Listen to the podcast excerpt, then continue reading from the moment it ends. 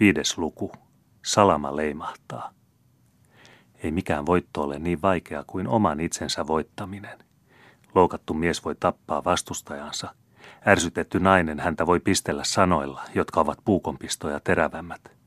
Mutta vaikeneminen silloin, kun sydän on haavoitettu, tyynenä ja aseetona vaikeneminen, se on vaikeampaa kuin mitä yksikään mies ja enemmän kuin useimmat naiset voivat. Kreivitär Estero oli vaiti. Oli ihana kesäkuun ilta. Kastellaan kesi maahan, ruoho kimalteli, käki kukkui ja nuoret lehdet puistossa loistivat kauneuttaan. Järvi oli aivan lähellä ja lepäsi kuin sulanut hopea illan hehkussa. Lähdettiin veneretkelle. Kreivi Bernhardtilla oli poikasena ollut purjevene, Delfiiniksi nimitetty, jota hän oli rakastanut melkein yhtä paljon kuin ratsuhevostaan. Delfiin oli jo monta vuotta ollut maalle vedettynä venehuoneessa, piilossa ja unohdettuna. Mutta nyt oli Kreivitär, ilahduttaakseen poikapuoltansa, laitattanut kuntoon ja uudestaan maalauttanut vanhan purren. Se oli nyt rannassa entistänsä kauniimpana. Sen viiri liehui vienossa ilman hengessä ja sen masto oli kukilla seppelöity. Delfiin pyytää kunniaa vielä kerran saada kantaa herransa järven yli, lausui Kreivitär niin iloisesti kuin ei epäystävällinen sana koskaan olisi häirinnyt hänen sydämensä rauhaa. Kreivi Bernhardt loi äitipuolensa kummastuneen katseen, tarkasti sitten venettä, katsoi taas Kreivitäreen ja vastasi kylmästi. Eihän tuo ole mikään vene, sehän on talonpoikaismorsian. Mitä? Huudahti isä. Etkö tunne enää vanhaa delfiiniäsi? No myönnä kyllä, että Venetsian dogi voi matkustaa komeammin kullatussa aerolaivassaan, mutta katsoen siihen, että ollaan Itä-Göötanmaalla, voimme mielestäni tyytyä delfiiniin. Äitisi on sinua ilahduttaakseen kaivannut esiin tuon vanhan kapineen. Minä olin jo aikoja sitten unohtanut, että semmoista oli olemassakaan. Jos isäni suvaitsee, vastasi poika, astun kernaammin veneeseen, jossa on vähemmän koristuksia, mutta luotettavammat laudat. Olen matkustanut siksi paljon merellä, etten uskalla antautua kukkasten varaan. Tule, Luise. Ja hän ojensi sisarelleen kätensä astuakseen vieressä olevaan suurempaan purteen, toisten uskoessa henkensä delfiinin epäiltävään lautojen varaan. Soudettiin Flintan lesken pienelle torpalle, joka oli lahden toisella puolella. Suunta ei ollut viisaasti valittu, sillä Kreivi Bernhardt oli jo viime kerralla Falkpyyssä ollessaan tahtonut revittää maahan torpan, rakennuttaakseen sen sijalle metsästysmajan, koska metsässä niillä seuduin oli runsaasti riistaa. Hänen äitipuolensa oli kuitenkin onnistunut pelastaa köyhän lesken turvapaikka, eikä Kreivi Bernhardt ollut sitä unohtanut. Hän oli tuskin astunut maihin ja nähnyt eukon sukan kutiminen istuvan portailla, kun hän tavallisella huolettomalla äänellänsä virkkoi isälleen mökkiä osoittain. Tuon me isä revitämme maahan ensi viikolla. Ja vastausta odottamatta lisäsi hän eukkoon kääntyen. Saatte valmistautua muuttamaan huomenna. Se olisi eukkoparalle kovin raskasta. Mietitään asiaa, vastasi isä vähän hämillään tuosta päättävästä äänestä. Mutta Flintan leski, jolla oli kahdeksankymmenen vuoden paino hartioillansa, oli kuitenkin sotamiehen vaimo, eikä hän ollut ollenkaan halukas katsomaan asiaa päätetyksi. Pitääkö minun muuttaa huomenna, kysyi hän. Pitää, eukkoseni, sillä tänä iltana on jo myöhäisenlainen ja me suomme teille yörauhan, vastasi Kreivi Bernhardt. Minunko muuttaa? Minunko, joka olen asunut tässä viidettäkymmentä vuotta, puhkesi vanha vaimo sanomaan. Ja minkä tähden pitää minun muuttaa? Sen tähden, että armollinen herranne niin hyväksi näkee. Hän tarvitsee tätä paikkaa. Eikö hänellä ole metsää ja maata niin kauas kuin silmä kantaa? Eikö hänen armonsa mahdu suureen tilavaan Falkbyyn, karkoittamatta minua pois viheliäiseltä turpeeltani? Eukkokulta, te tarvitsette liikuntaa. Voitte hiukan kävellä, niin maistuu uni paremmin, ivaili nuori kreivi, joka hyvin huomasi, että jokainen sana sattui kuin neulanpisto hänen äitipuolensa sydämeen. Pitääkö minun lähteä? Ja minne minä lähden? Vaikeroi eukko, hämmästyksestä aivan tyrmistyksissään. Ruodille, eukkokulta, ilvehti Kreivi Bernhardt. Elämänne on liian yksitoikkoista, tarvitsette vaihtelua. Minäkö ruodille? Ja toivotonna väänteli eukko käsiänsä. Kreivi Karle Viktoria hävetti poikansa sydämettömyys.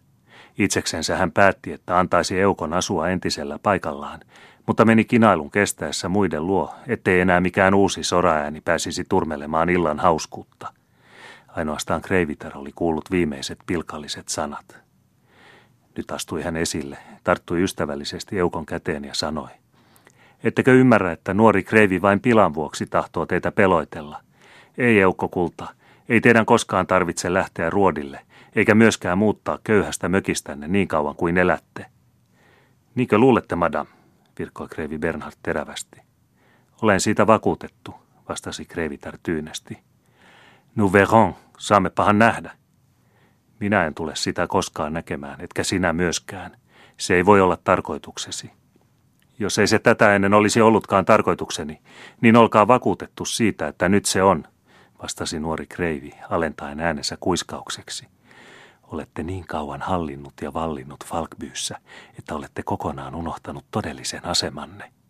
Teidän tulisi kuitenkin muistaa, kuka te olette ollut ja kuka olette, madam. Te kalpenette, sitä parempi.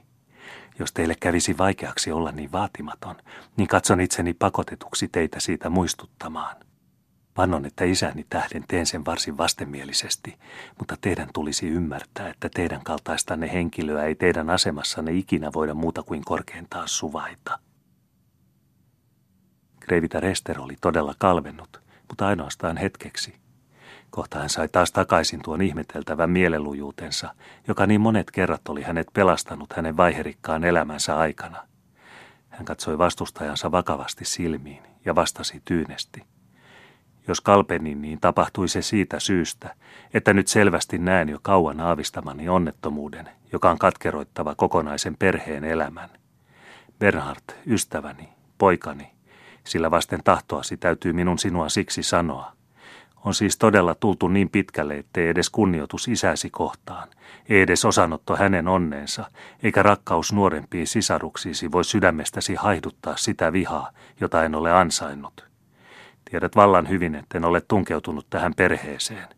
Sinun tulisi myöskin tietää, etten koskaan ole tuottanut, enkä koskaan ole tuottava suvullesi mitään häpeää. Mistä syystä tahdot siis katkaista tämän siteen, jonka pitäisi olla sinulle pyhä? Miksi tahdot vihata minua, joka ei milloinkaan ole osoittanut sinulle muuta kuin rakkautta?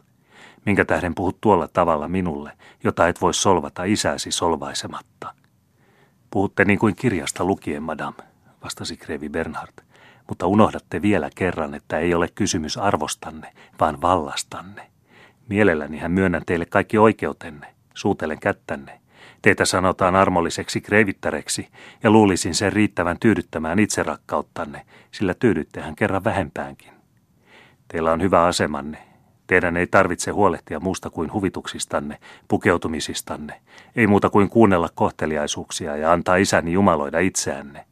Hän todella teitä hemmoittelee niin, että hän on muuttunut jo puolittain plebeijiksi.